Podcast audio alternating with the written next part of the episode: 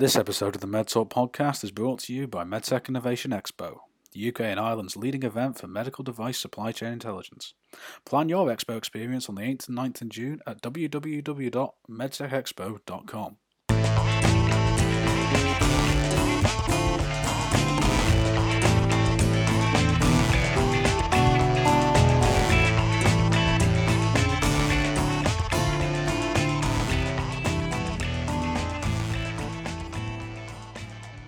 Hello and welcome to the latest episode of the MedTalk podcast, discussing the latest news and issues in life sciences.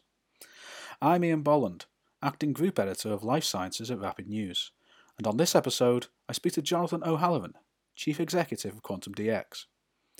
We discuss the difference between point of need and point of care testing following a report from the company, its latest QPOC technology, and rapid PCR testing. In light of the COVID 19 pandemic and the public inquiry looming, we discuss the UK government's policy on diagnostics and where the industry stands in the UK today.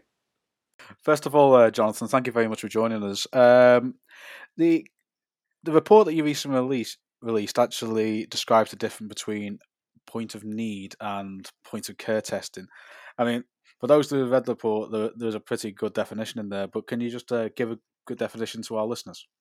Sure, you know I think it's important to have this defi- definition and uh, to distinguish between the two because we, I, I get frustrated a lot when I see other companies saying that they've got point of care devices and yet they're they're sat in in laboratory. So we, you know, we're looking at point of need as the the test is being done literally at the point of need in front of the patient whilst they're waiting, whereas a point of care is more wide ranging um, description where it could be positioned in a laboratory still. So you need to take the sample to the lab, um, but it's just run pretty quickly and, and, and easily.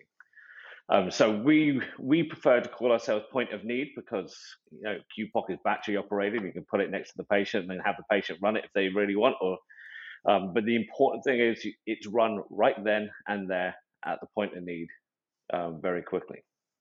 Okay, it's a pretty succinct de- definition, and uh, I think um, we'll have heard point of care a lot, and I think yeah, you've uh, highlighted your frustration with, with that how that term is used. But uh, point of care is literally a case of well, you're having the test. It doesn't say anything about the result. Yeah, yeah, yeah. no, absolutely. It's it's where it's run, and and therefore how quickly you're getting the result back. Okay, I mean everyone's become accustomed to um, to PCR testing uh, throughout the past couple of years or so. Um, uh, can you give us a few examples of what it can be used for aside from the obvious? well, the obvious SARS, of course. Yes. Yeah. So, so, so literally anything with the DNA or an RNA genome, i.e., anything that's alive, um, can be detected using PCR testing. It's as simple as that. Uh, it is a great platform technology that allows us to detect very rare um, molecules of DNA and RNA in samples by amplifying it. So just think of it like a molecular photocopier. You, know, mm-hmm. you put you put your sample in, and then you make tons and tons of copies, almost billions of them, um, so that you can detect them, you can see them. Um, so, I mean, essentially, that's what PCR is. It is a molecular photocopier and can be used for detecting bugs in water, um, SARS in swab samples up your nose, um, genetic diseases or cancers, um, you know, the, the whole range of different things. Uh, I mean, you mentioned the whole range of different things. I think cancers was one that you picked up on there. Uh, what what what are the things that we'd probably come into contact more often with that, that you would expect it to pick up on? Things that we, I mean, anything. I mean, you name it. Thinking of cancer, um, we've heard from Angelina Jolie. She had a mutation in a cancer gene, um, the BRCA gene. Um, PCR is used in detecting those mutations, for instance. Um, when we're thinking about um, using PCR infectious diseases, I mean, uh, if you've uh, if you've been unfortunate enough to pick up an STI, you want you want PCR to be testing you because test, because PCR is very very sensitive and it's not going to miss anything. And that's the critical aspect and difference between what PCR does and what, what a lateral flow does. PCR has the ability to make lots of copies of the thing that you're interested in. Whereas lateral flows, you're only detecting what is present in the sample. And so that's why there's a difference in sensitivity between the two technologies. Why lateral flows are not sensitive at all, whereas PCRs are, because you, you have this ability to make copies. And, and just to confirm that, that that would also lead to you know for the recent example with COVID and, and Omicron versus Delta, for example, PCRs are, are, able to to pick up you know the different the different strains, whereas lateral flow will just tell you that you've got one of them. Yeah, no, absolutely. I mean, this is is a, a key function of PCR is that it's it's using the genetic code. So if you think about a, a long string and along that string, you've got A, T, G, C, which are the four base pairs of DNA. And they're all different um, um, configurations um, and in the different order. Uh, and the variants essentially will have part of that string is either changed in its order of the ATGs and Cs, or is removed altogether. Mm-hmm. And PCR allows us to then detect that by making copies of the differences. And so unlike what we see in lateral flows, where they are looking at the proteins, the 3D shape of the proteins, um, PCR is really looking at the genetic code. And so, therefore, if there is a mutation, PCR will be able to pick it up. Okay, I just given that we've actually touched upon COVID and it was inevitable that we would, there was, there was just one thing that I would actually like to pick up on, and uh, it, it, that was uh, in in the report, and it was it's a quote saying government and health authority guidance must adapt and be updated frequently.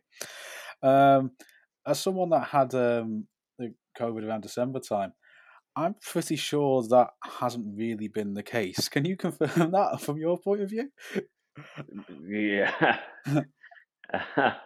yeah. Um, uh, sorry for the leading question, by the way. I think I think that the government have faced a number of challenges with diagnostics that they didn't foresee mm-hmm. and didn't foresee until they were deep in it and it was too late. Um, it's it is a tricky thing, diagnostics, um, and it should be left to the experts, in my opinion. Um, and that ne- has not necessarily happened. Um, and I'll leave it at that. That's very diplomatically put, I must say. um, uh, congratulations for such a diplomatic answer. I'm not sure I can bite my tongue like that. Uh, there, there, there, will be an inquiry which we hope to contribute to. And, That's fair. and we can then talk about it after that. I'll, I'll, have you back on the podcast just for that then.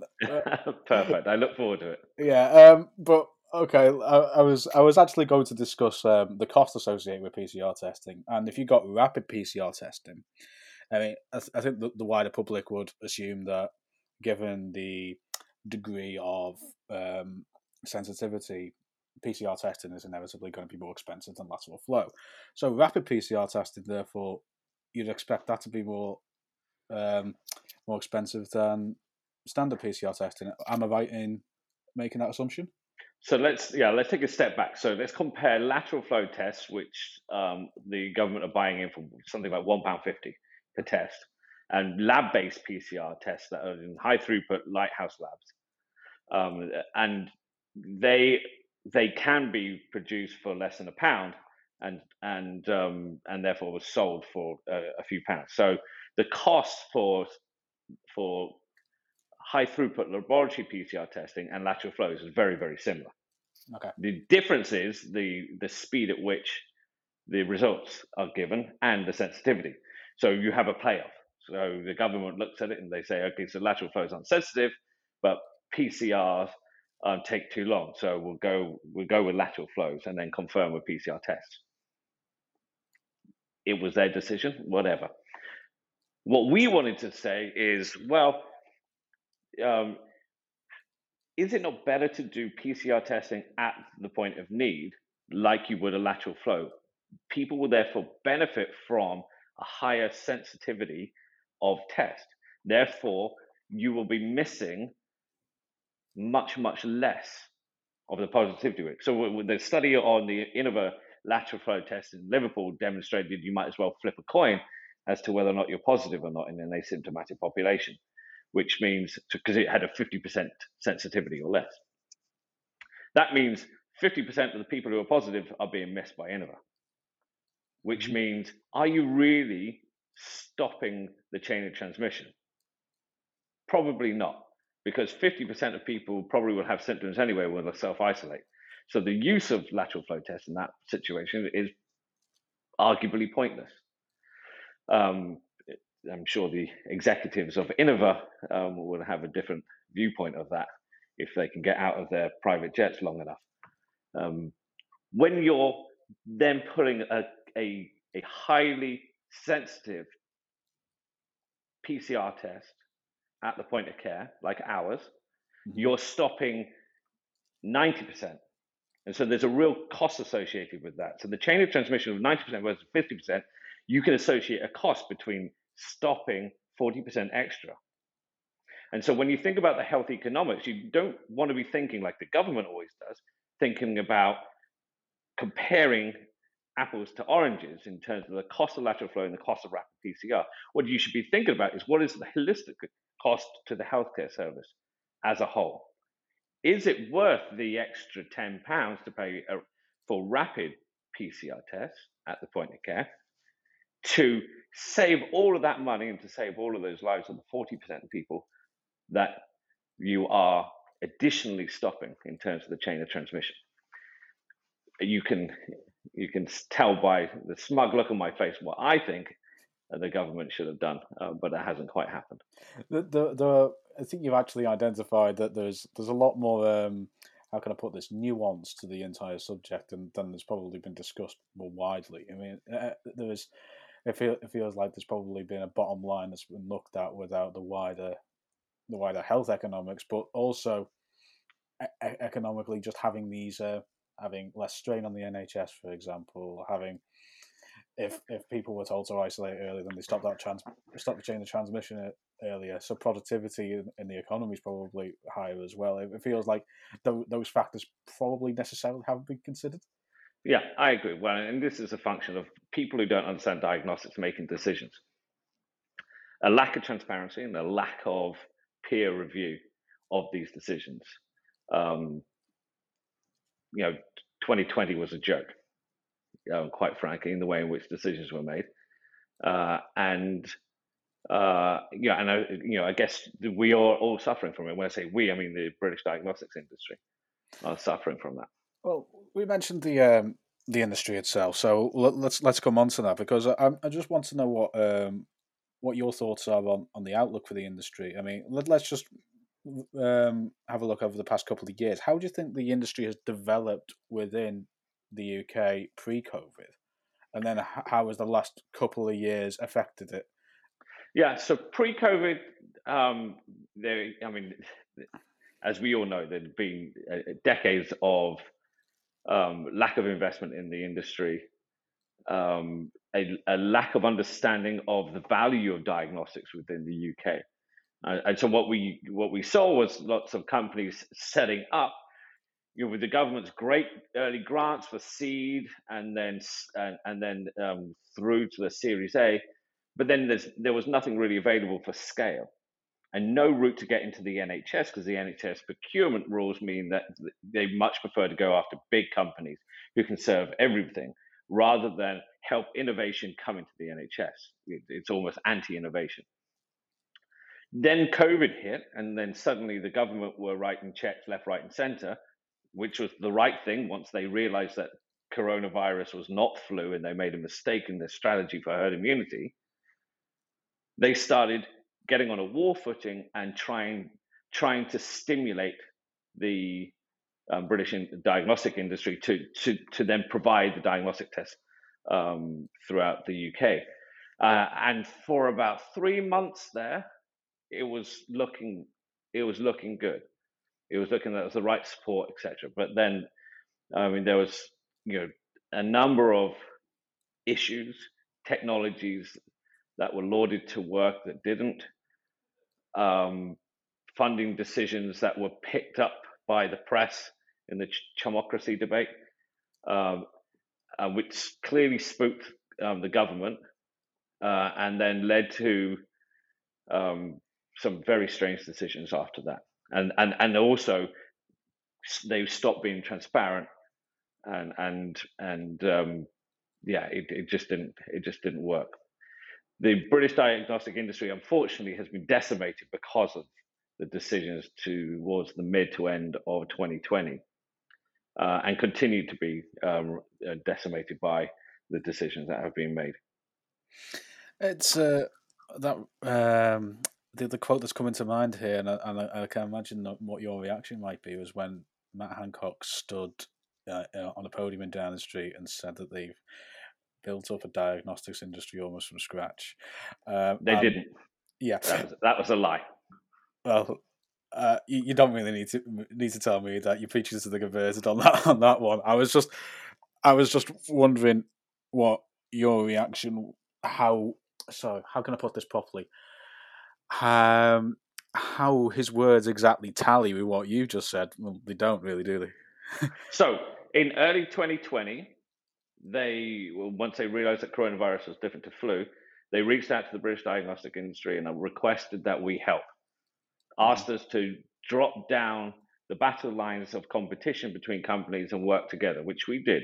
The number of consortiums were put together where we helped out the government, we helped the government better understand diagnostics, built up capacity within certain com- companies such as Omega Diagnostics, Abingdon Health, etc., uh, etc. Et Source samples, uh, and then almost overnight that was cut, um, and uh, yeah, and there was no advancement on that. The the decision was clearly then to uh, to not pursue building the British diagnostic industry and instead facilitate foreign companies in providing tests for uh, the public and the NHS. This leads me on to another question, because you, you, you've mentioned that British diagnostics has now been decimated by this. Does the and I'm I'm not entirely sure how much of an effect that the the recent uh, strategy of quote unquote living with COVID will go, will go down now because as far as far as I can see that there is on the public health side of it there is there is the need there's still this need for for testing just for the sake of of actually living with it rather than just not you know, pretending that it doesn't exist. But how how much of an effect does that particular decision have have industry wide? Um, it's going to be different for different um, players, I think. I think one of the, I mean, I heard an argument from one politician that stated, well, now that we're stopping the free lateral flow test, there's going to be an open market. Um, where that finally British lateral flow test manufacturers will be able to compete. Uh, you know, they've just spent 10 billion on building the coffers of Chinese companies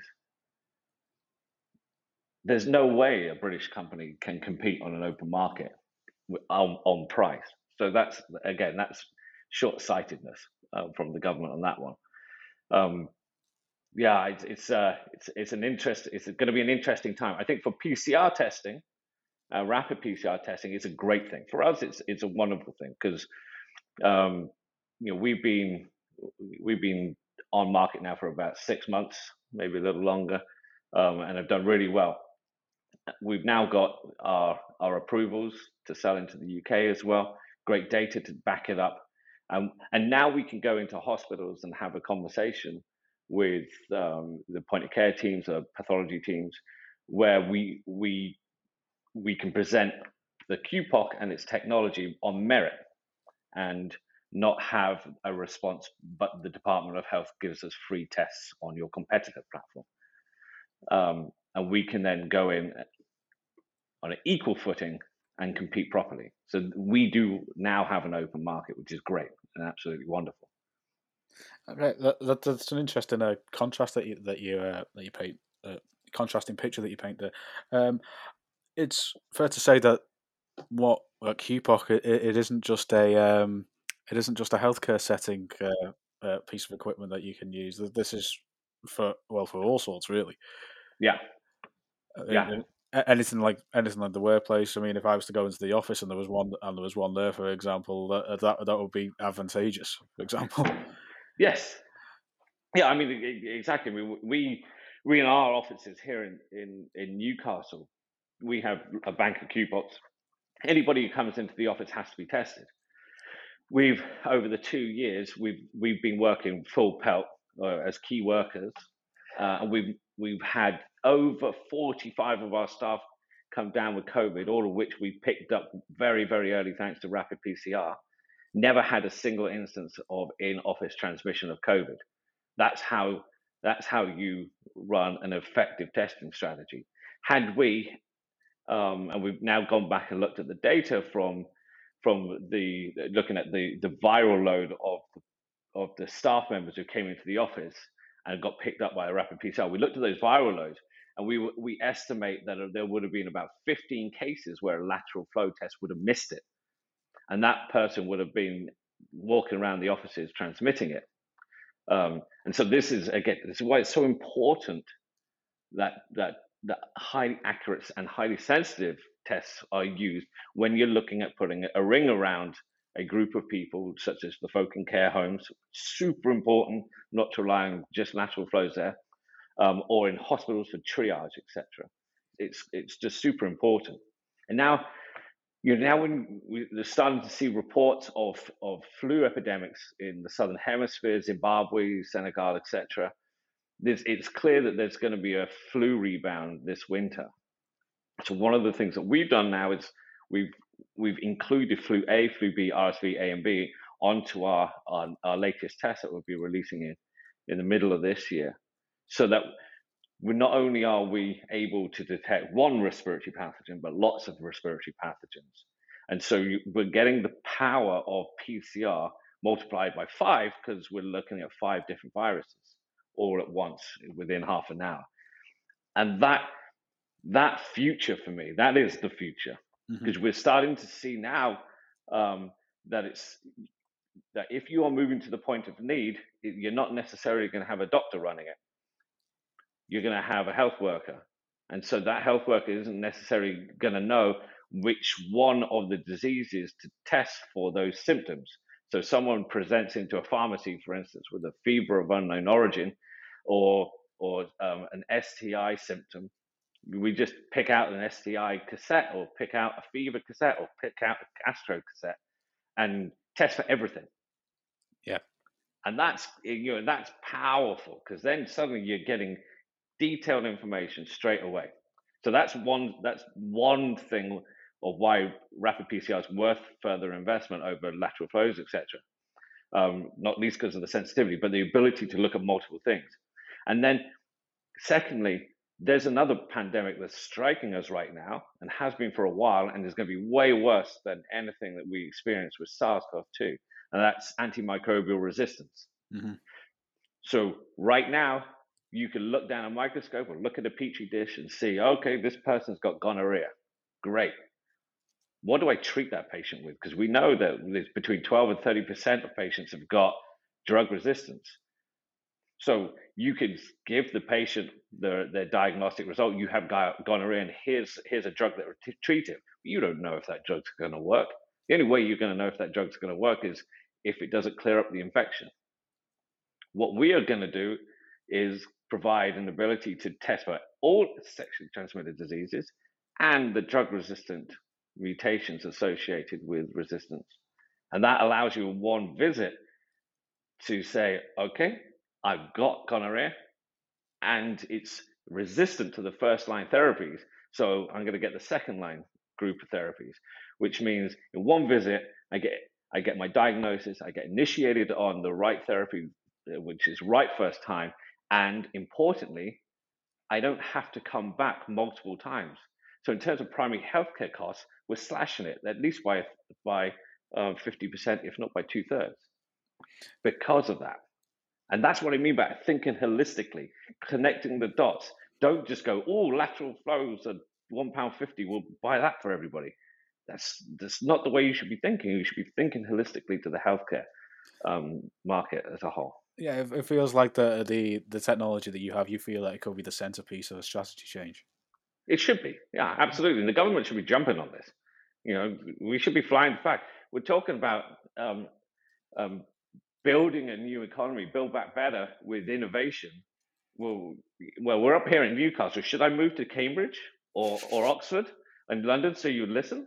No, of course not, because we've got leveling up as well. So we're here with a technology for the for the future, um, and, and, I think it's about time that everyone starts to to take notice. I mean, it's a quality technology. It works really well. It's rapid. It's accurate, and it's passed all of the regulatory um, requirements that we have put to. Well, thank you for giving us that insight, by the way, because it, it, it, as as someone that just basically covers this from the outside looking in, and is is, is almost fed information. It, it's always good to get into, you know, the nuts and bolts and the nooks and crannies, just everything basically. Yeah, well, yeah, and thank you for letting me just give a little bit of a sales pitch there. it's not a problem. You're allowed one, and that's it. um, but uh, thank you very much, Jonathan. Is there anything else that you'd like to add? Because you, you covered a lot of ground, I must say. yeah, I, I, have ranted on a bit there. I'm sorry. it's not a problem. It, it, made for the best listen, I think. Anyway, well, I hope our I hope our audience does. You know, write in if you don't think it is good enough. By the way, Jonathan, thank you very much for your time. Cheers. Thank you very much.